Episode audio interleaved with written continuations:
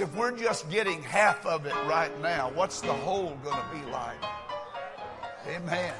Clap your hands to the Lord and praise Him. Oh, hallelujah. Amen. You're a great sight tonight. I used to say a sight for sore eyes. I don't know what that means, but I'm glad you're in the house of the Lord tonight, Wednesday night. And uh, we're on a special mission this summer. Matter of fact, we're going to be on a cruise all summer long. How about that?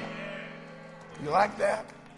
So here's some things I want to share with you. Number one, Wednesday night can be casual night if you want to come. Just no tank tops and no shorts, all right? You got that message? Not that our people would do that, God forbid, but you make an announcement casual, you never know what people are going to come in. But uh, please enjoy Wednesday night. You were given one of these when you came in, and if you didn't get one, you need to fill it out and turn it into the coffee shop after service because this is going to be your link to a great gift. At the end of the month, we're going to do a drawing. So that means the more Wednesday nights you're here, the more chances you have of winning. And brother Randy, I don't remember, but I think we talked about a small cruise for somebody, for some couple. Isn't that right? Isn't that what we talked about? So this is not this is not something to sneeze at. You might want to make sure you fill this out and not only that, be here every Wednesday night because every Wednesday night is going to give you an opportunity to uh, participate and be blessed. And uh, then at the end of the month, we're going to bless somebody. Amen. Isn't that awesome? Praise God. Maybe I need to get in on that drawing. Honey, make sure you fill out your card. That's all I can say. If you're for for a few moments tonight, take your Bible, turn with me, or whatever device you have to get it up. Let's go to the book of Acts, chapter 2. Acts chapter 2, I'm going to begin reading with verse number 41, read down through verse number 47. Let me just encourage you uh, to help us with VBS. If you can help with the classes, the teaching, the corralling. I know any bit would help. Uh, and if you know of any children that are not going to be able to come because of financial constraints, please let me know. We don't want any of our kids to miss out. They're going to be raising money, but the the fee that is being charged covers a lot of things. They're going to be fed every day. They're going to get a free T-shirt, so that's pretty good for a whole week. Um, and they'll be, they'll be taken good care of and they'll be taught some wonderful things. Acts chapter 2, verse 41. Then they that gladly received his word, I love that, were baptized, and the same day there were added unto them about 3,000 souls. Verse 42 said, And they continued steadfastly in the apostles' doctrine and fellowship and in breaking of bread and in prayers. And fear came upon every soul, and many wonders and signs were done by the apostles. And all that believed were together. Everybody say together. All that believed were together and had all things common that means there were no big I's and little U's. Everybody stood on level ground at the cross. Aren't you thankful for that? Praise God. And they had all things common and sold their possessions, some of them and many of them, maybe all of them, sold their possessions and goods and parted them to all men as every man had need and they continuing daily with one accord in the temple. I like the plural, they, not one, but they, a group, the body And they continued daily with one accord in the temple and breaking bread from house to house, did eat their meat with gladness and singleness of heart.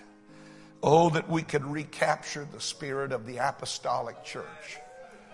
Amen. Simplicity and gladness of heart. Amen.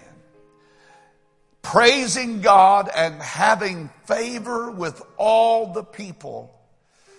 And the Lord added to the church daily such as should be saved. Amen. I believe God's going to do some great things over the next few weeks. God bless you. You may be seated. Clap your hands as, you, as you're seated. Amen. Let's praise Him together again. Praise God. Amen, amen, amen, amen. Well, I want you to come and go with me. You are invited tonight to come on a cruise this summer on some of the preeminent and the greatest cruise ships that exist. The fellowship, the worship, and the stewardship. Amen.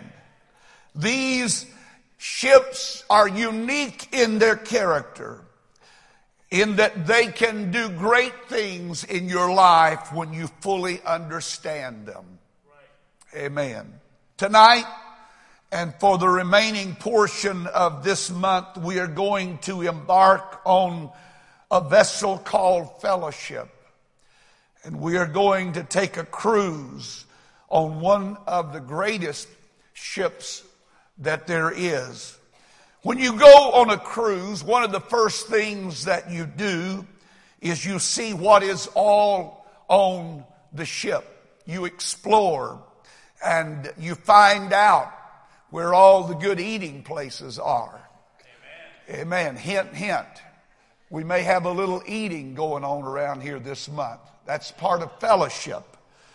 Amen. You don't want to miss. You don't know what Wednesday night we may be doing that. But uh, you go and you explore to see what all amenities there are and all that you are going to be able to enjoy.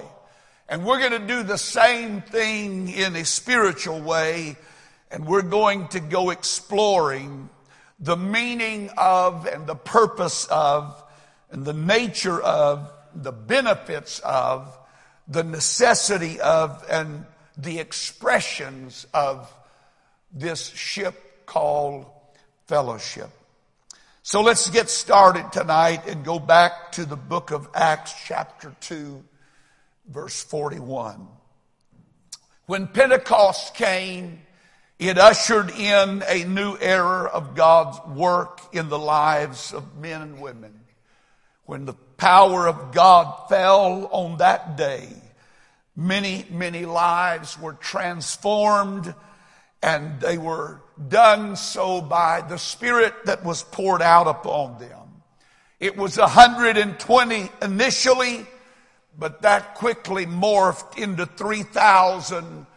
And as they went along, the scripture said that the Lord added daily to the church. Amen. I like that daily process that God operates in. We think God only works on Sunday. Yeah. That's why we have a big crowd on Sunday because people expect God to work on Sunday, but they forget He works on Monday and Tuesday and Wednesday and Thursday and Friday and Saturday. We ought to be expecting God to do great things every day of our life because He is a daily kind of God. But after this opening look at the new birth experience that we have in the first part of this second chapter of Acts, then the focus is turned and the remaining portion of the book of Acts is focused on the life of the church. They were born of the Spirit and now you see what that Spirit life is going to look like. How did this transformation of their lives play out and what did it look like? And we find in Acts chapter 42, the activities that this new formed body of believers, as we call them, this New Testament church, we see as they began to flourish, we also recognize that there were certain activities that were a part of their lives.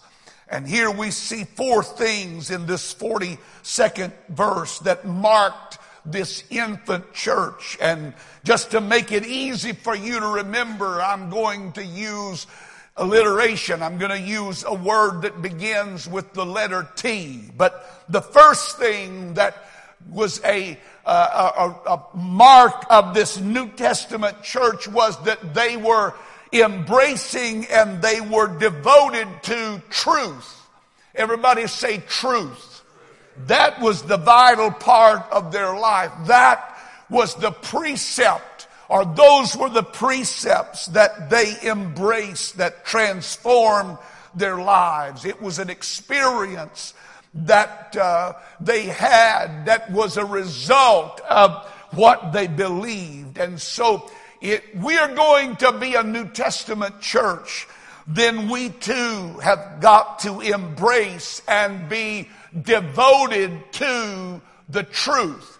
Not a modern cultural adaptation of the Bible, but what the scripture declares. And I'm going to talk a little bit about that in a moment, but they were devoted to the truth. The second thing were the ties that began to bind them together. There was first truth and now there were ties and that was seen in their fellowship. Here is the practice of what they had experienced. It was fleshing it out in a daily way. Here was a new link of love that was forged in their heart, not just for themselves, but for others. And without being told. This is the amazing thing about this particular passage of scripture. Without being told to do what they did, the natural instinct and the natural response when they were filled with the Spirit was to connect with other people that had experienced that same thing.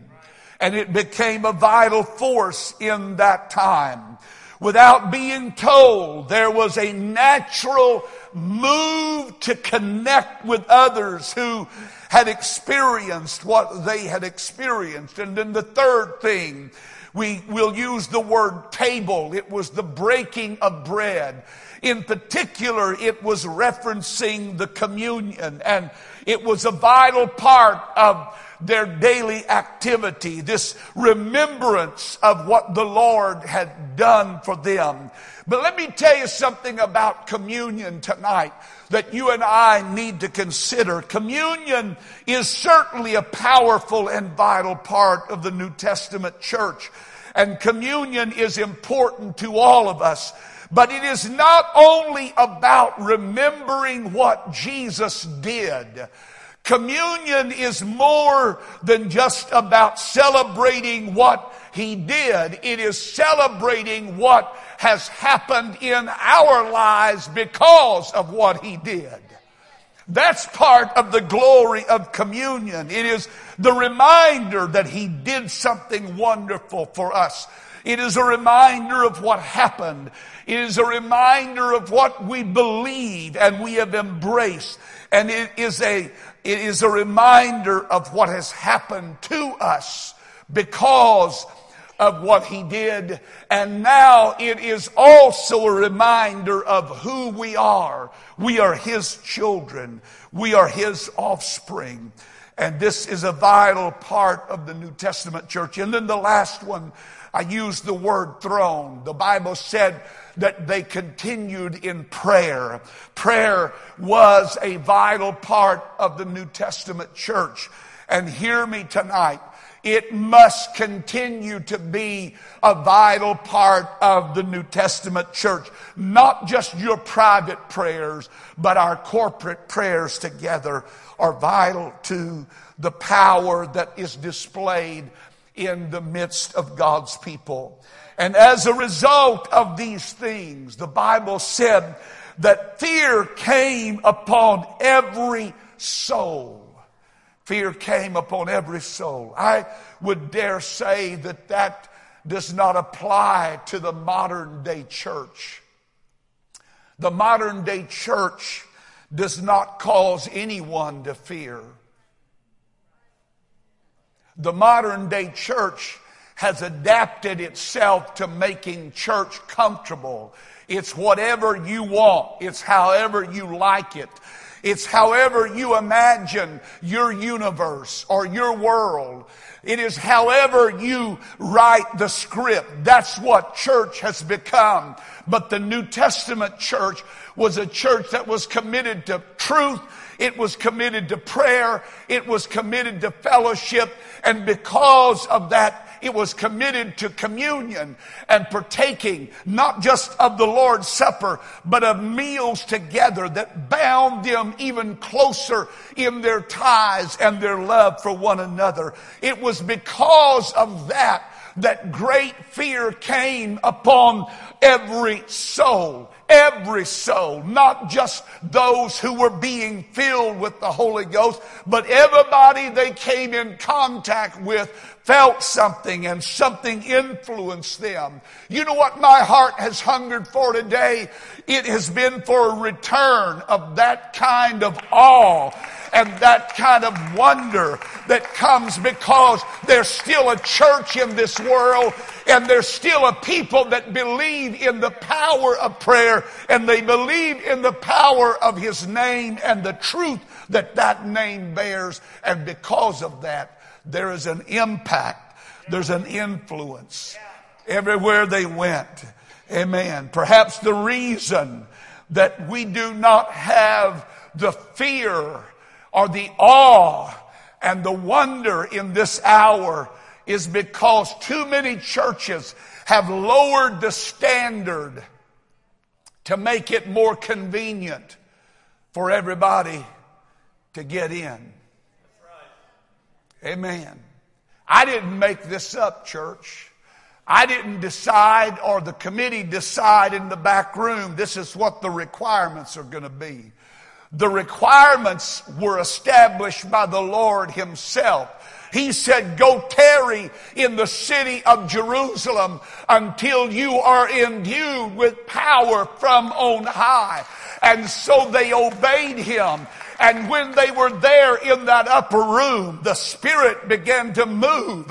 And when it was poured out on them, they all began to speak with tongue as the Spirit gave them utterance. Don't try to explain that out of the Bible. Just accept that that's what the Lord said. I believe I want, I will see happen in my church. Amen. Amen. Amen. Well, they're continually the Bible said continually devoted. They were devoted to teaching and fellowship and breaking of bread and prayer.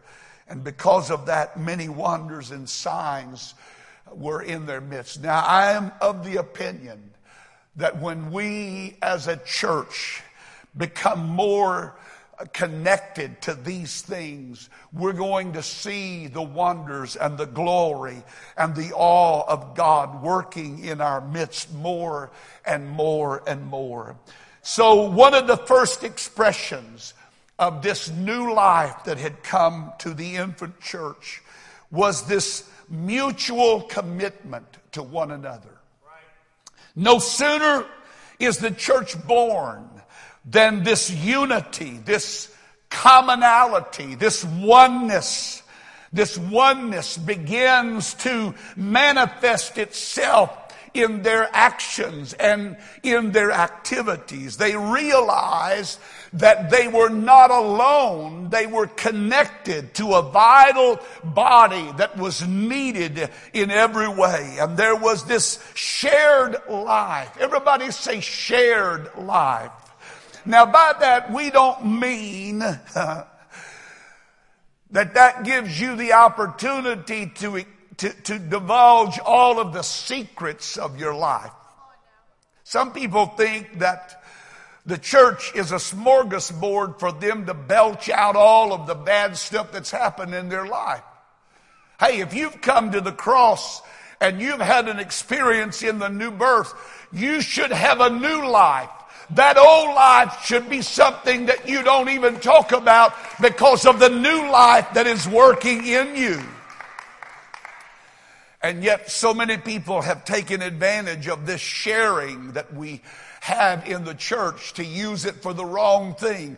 I want to tell you what the sharing ought to be. It ought to be the sharing of God's blessings, the sharing of God's mercy, the share. Let me share with you today what the Lord did today. Let me share with you what happened. That's the kind of activity that ought to go on in a church. It is the sharing of life. This common shared life is what drew them together. And everything they did was an expression of this fellowship, the breaking of bread, the eating together, the coming together, that communal spirit that came into the New Testament church, even their possessions, they were willing to give them up. They were not asked to do that. They were not told to do that.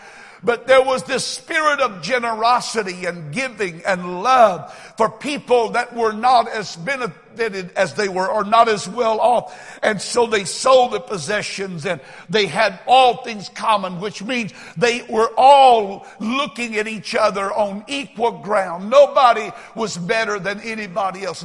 Eh, you know, uh, it, I want to tell you something about the Lord. The Lord, when He looks at me, doesn't just see my years of service, he sees that I'm still here. And the fact is, there's some people that are going to come in at the 11th hour that's going to get paid the same wages that we got or we're going to get because we've been here since the first hour. That's the great mercy and grace of God. I'm not angry about that. I'm just thankful that there's going to be more that's going to come in in the last hour. And I want to celebrate that. I said, I want to celebrate that. It's amazing sometimes what happens in a church when people get the attitude, all those new people coming in, they're taking over.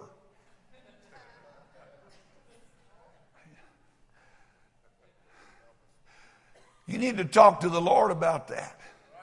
Maybe they're taking over because you're not doing what you ought to be doing. Ooh.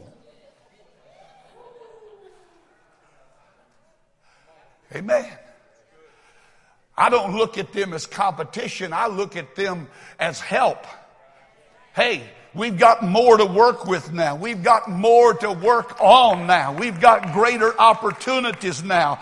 And they had this commonality of thinking. They didn't think of themselves. They were not thinking of self. They were thinking of a body, of a church, of a family that they had found a connection in and they had found help in.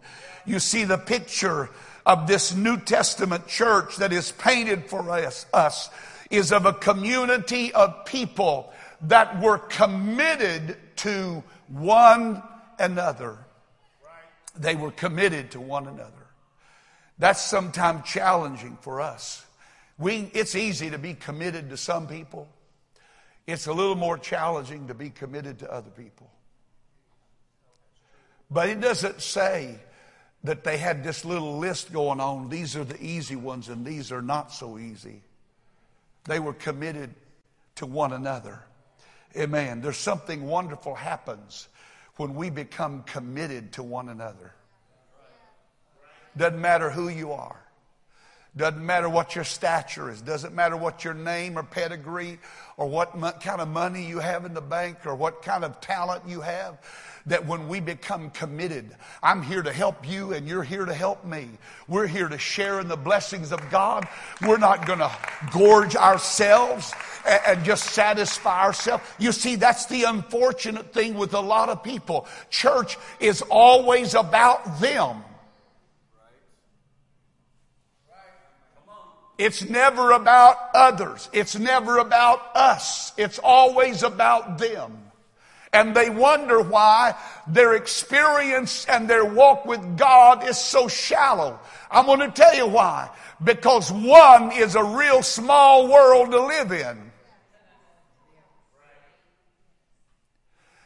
But I am made better by the multitude of God's people. I am elevated because there are more. Not, I'm not threatened by the number. I am encouraged and challenged by the number because this is the fellowship of God's people.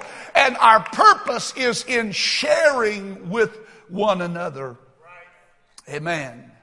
So fellowship is crucial to this New Testament church. And this was to them, to them. Now I'm not talking about to this day, but to them. Church was not a spectator event that happened on Sunday or Wednesday, but it was a daily participation. There was this daily desire. They were dependent on one another. Now I hate to say this, and I'm not being mean tonight, and I'm not saying this to be cruel or sarcastic, but I will tell you that over the last few years, the world in which we live in has conditioned us to learn how to live in isolation. It has conditioned us to figure out how to get along by ourselves. Why would that be such a crucial thing for this hour? Because divided they fall. United they stand. Divided they fall. And so there's this worldview that we, we can't get together. We, we it, it's a threat when we get together. It's harmful when we get together. Hey, I've got news for you. It's not harmful when we get together. Now, if you're sick, obviously you need to use a little intelligence. Just because you have the Holy Ghost doesn't mean God evaporated your brain. Use your intelligence. But the fact is we are better when we are together. But the world is trying to drive us apart. The world culture that we live in is trying to separate, is trying to divide, is causing contention. That's why there's constantly this bombardment in the media of all of this stuff to incite your emotions and get you angry and because it, it divides us more and more. That's the work of the enemy to divide. The work of the Spirit is to unite. So you can tell what's working in our world right now. It's not the Spirit of the Lord, it is the Spirit of the Antichrist. And we are not better when we are isolated. We are made better when we are together. And when we view each other as equals and needed. Amen. You know what? I've met some people in my journey of living for God that didn't feel like they needed anybody to make it. They didn't need anybody. They didn't especially need that person. And you could tell because of the way they treated them. They talked to other people, but they walk right by that person. Or rather use, I don't, we don't, we don't jive. Hey, you need to get over jiving and start being a child of God and realize that you were born into a body and the body cannot have a schism or it cannot function as a body.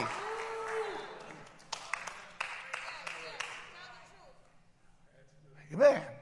The toe doesn't say to the arm, You're useless. You're an annoyance. The toe says to the arm, Hey, I'm celebrating who you are. Why? Because the arm's going to celebrate what the toe is, and the toe's going to celebrate what the knee is, and all of the other parts of the body, they're celebrating one another because of what they are and what they function as. They function as part of one body. And that's what the church is. It is one body. There's many members, Paul said, and we're all different in our members. We're, we're not all a hand. We're not all the head we're, or toe or foot or whatever. But we, whatever we are, we have to realize I'm not alone. I'm part of a body. I'm part of something powerful that God put in the earth to turn this world in His direction. Amen. So as soon as the church was born, unity, commonality, oneness begins to work its way out in their life. And daily, everybody say daily, they, they, plural, They, the body, the church, they move together. So let's look at this word fellowship. It comes from the Greek word koinonia, and it carries a very weighty definition that some people have never fully grasped. To them, fellowship is only an idea of association or connection. To them, fellowship is just being in the same room with some other people. But that's not all fellowship is. As a matter of fact, that's a minor part. As a matter of fact, I don't even know that that is actually mentioned or referred to in the word koinonia. But what is referred to is this. Koinonia is sharing, it is contributing, it is sometimes partnering with someone or others, and it sometimes talks about participation. That word koinonia, when it's used, there's 30 something times one of the root is used and seven or eight times the other word is used in the New Testament. And every time it's used, it is in reference to either sharing or contributing or partnering or participating in something. So if you understand what I'm trying to say, you really find out real quick that this fellowship is not about me, it's about thee. Amen. Somebody say fellowship. It comes from the root that means a sharer, a partaker, a partner. You are linking yourself together with others for a common cause. Too many have the idea that the church exists only to give them what they want. And I've heard people say, well, I didn't get much out of service tonight.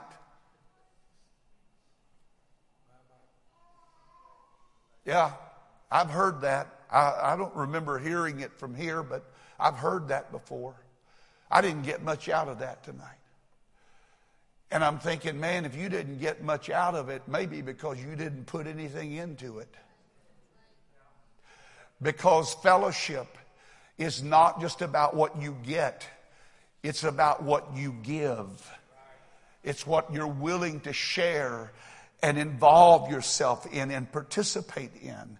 And so many churches today, because of this idea that church is about me, they have sculpted their services on the basis of what people want. And so you can have your latte and you can sip on it while the preacher's preaching and you, you can, you can come and, and, and, and indulge in other things. And there's nothing wrong with sipping on a latte, but don't do it while I'm preaching. That's annoying, number one.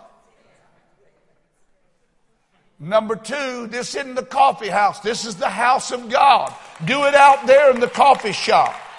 I just needed to say that tonight. You need to share that with somebody that may not be here. Because of this self-centeredness that our world has indulged in, we have lost the spirit of sacrifice that was a part of the early church because fellowship involved sacrifice.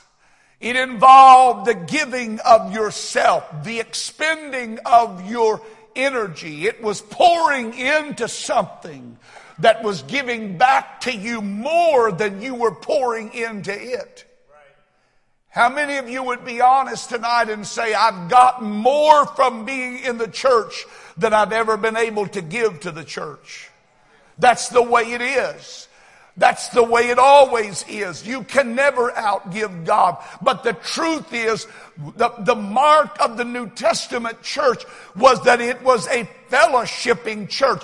It was a church that was giving of itself to others and to one another and working together and walking together and praying together and worshiping together and singing together because they were better when they were together. Amen culture and media.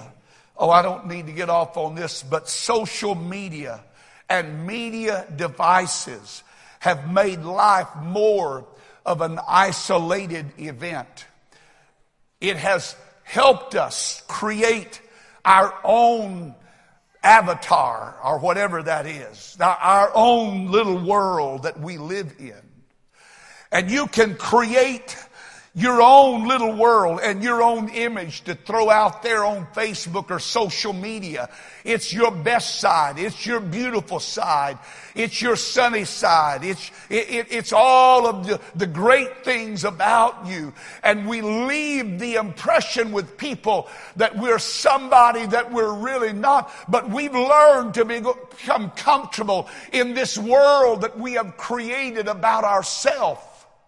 And that's why when church time comes and it's time for us to worship, you say, well, I don't need to come today. I don't need that service. I, that's about new converts. No, you need to be here because the body needs you to be here.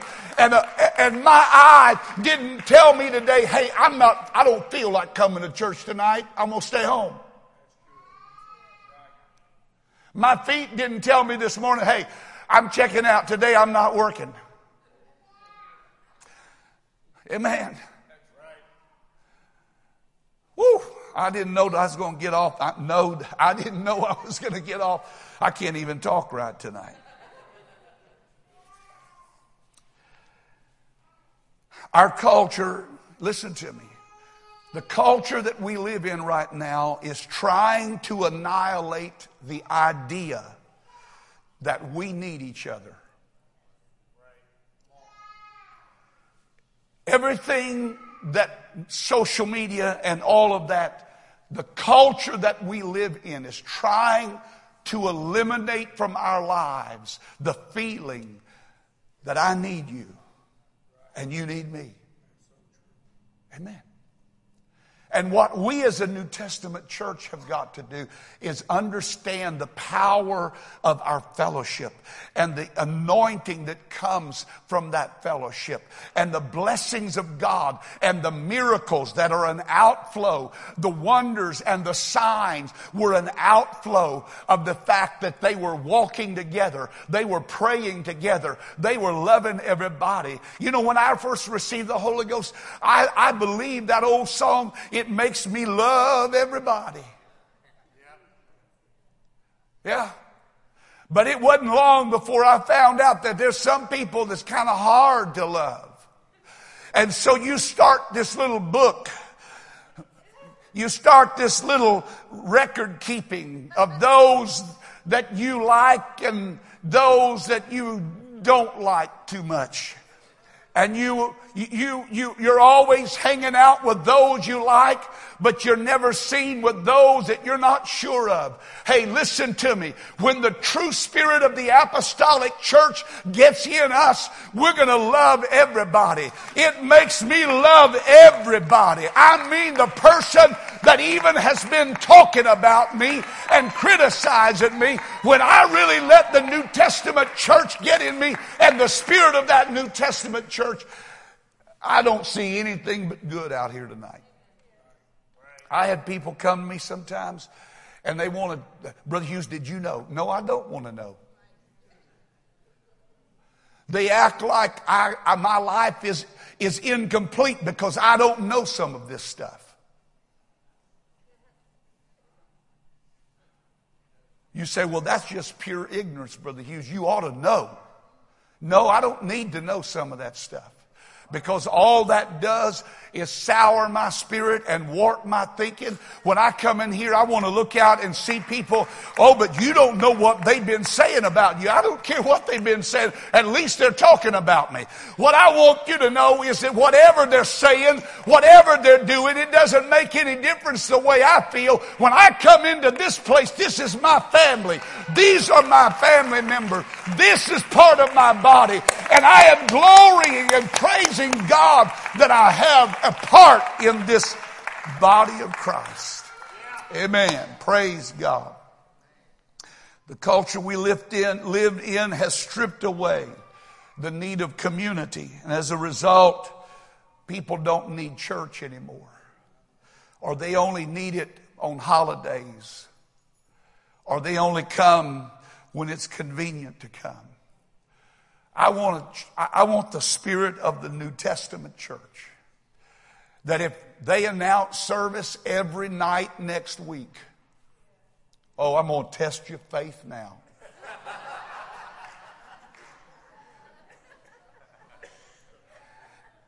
I want the spirit of the New Testament church that if they announce service every night next week, I would put off whatever I had planned.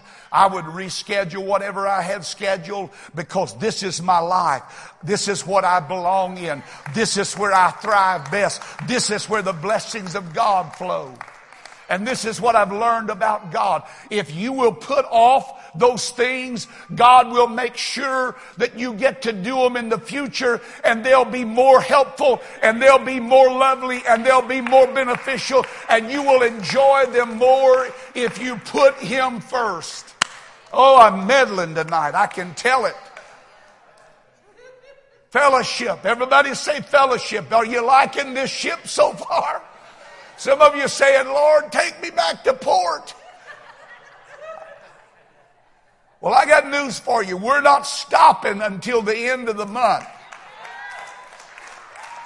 The last port of call is going to be the last Wednesday night. We're going to be out on a long cruise. I better hurry on. I believe to a great degree for some people, church life is falling victim to this destructive spirit of self design. E church, e church, e group. You cannot fellowship on the internet. I, I'm sorry, folks. And listen to me you are not really communicating on Facebook.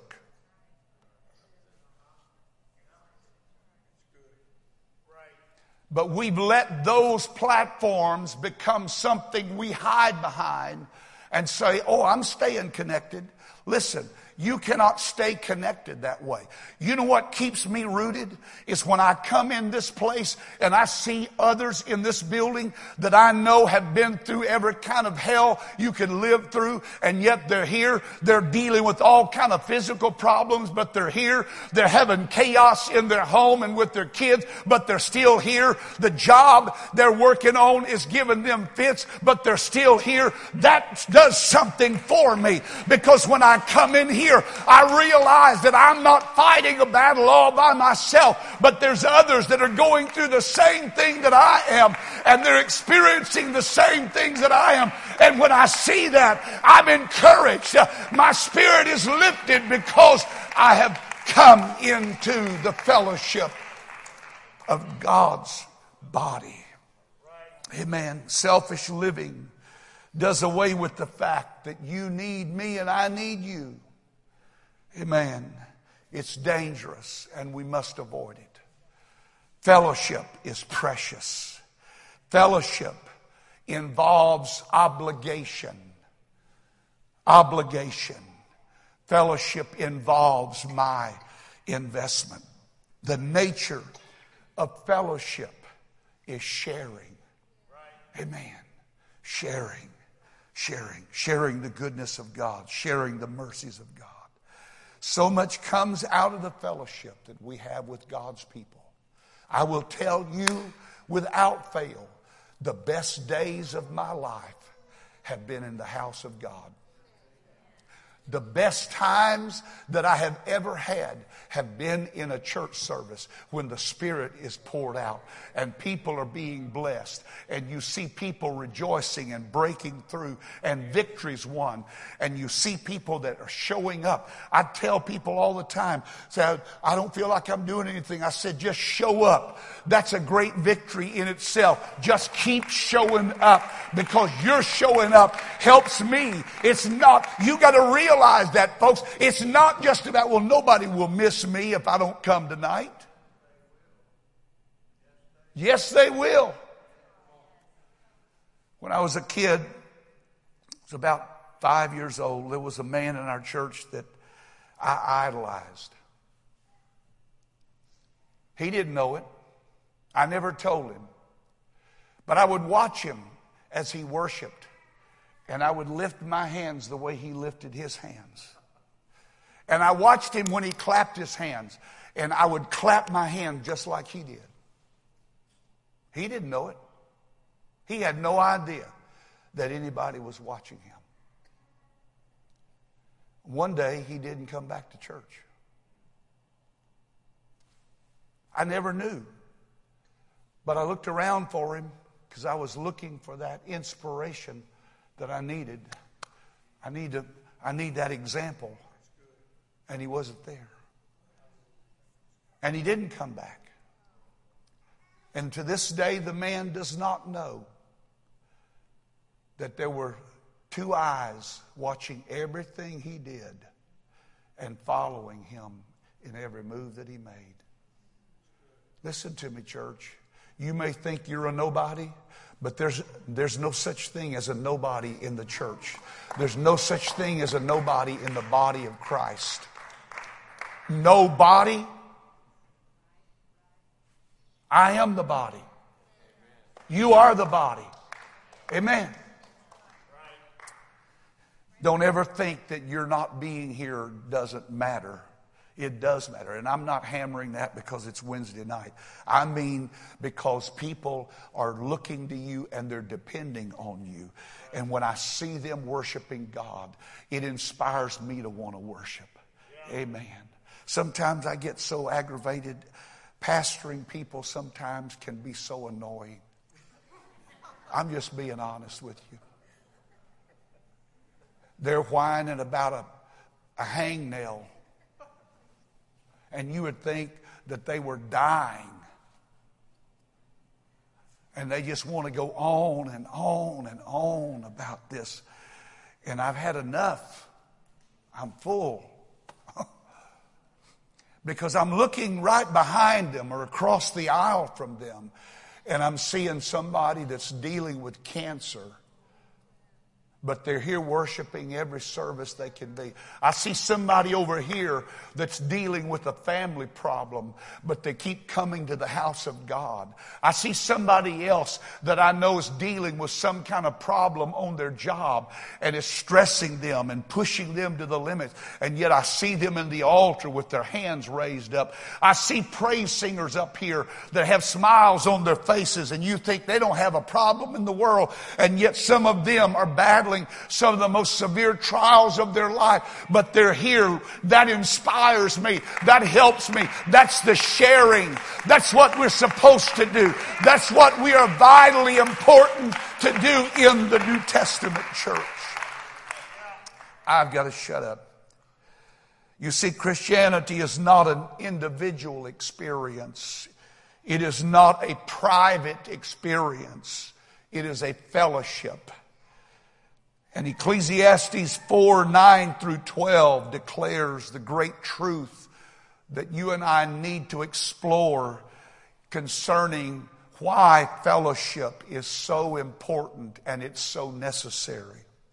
This is what he wrote Two are better than one because they have a good reward for their labor. For if they fall, the one will lift up his fellow. But woe be to him that is alone when he falleth. For he hath not another to help him up. Again, if two lie together, they have heat. But how can one be warm alone? And if one prevail against him, two shall withstand him. And a threefold cord is not quickly broken. There are three principles conveyed in this scripture that help me understand the importance and the necessity of fellowship. Listen to them. And i have got multiple ones for each point. But he said in that first verse that two are better than one because they have a good reward for their labor. Listen to me. Fellowship makes me better. It makes you better. It makes you better.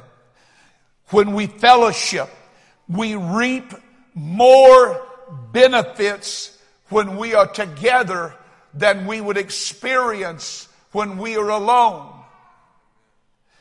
We help others succeed when we understand the necessity of fellowship. We provide the lift that some fallen person needs to help them get back on their feet. I wonder how many people have been helped back on their feet by just being in church and seeing the presence of God move on other people's lives and realizing that the God that's moving on them cares for them as well and they're picked up and they're put back on their feet. I can tell you if it's never happened to anybody else, it's happened to me multiple times in my ministry and in my pastoral experience.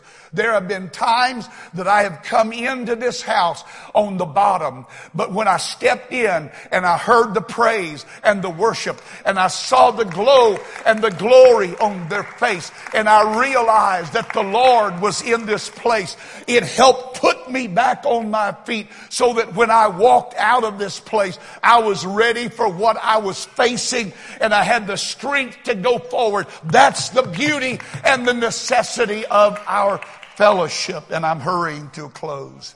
When we understand fellowship and its necessity, Fellowship is what keeps the cold out of my life. The cold heart, the cold spirit, the cold shoulder.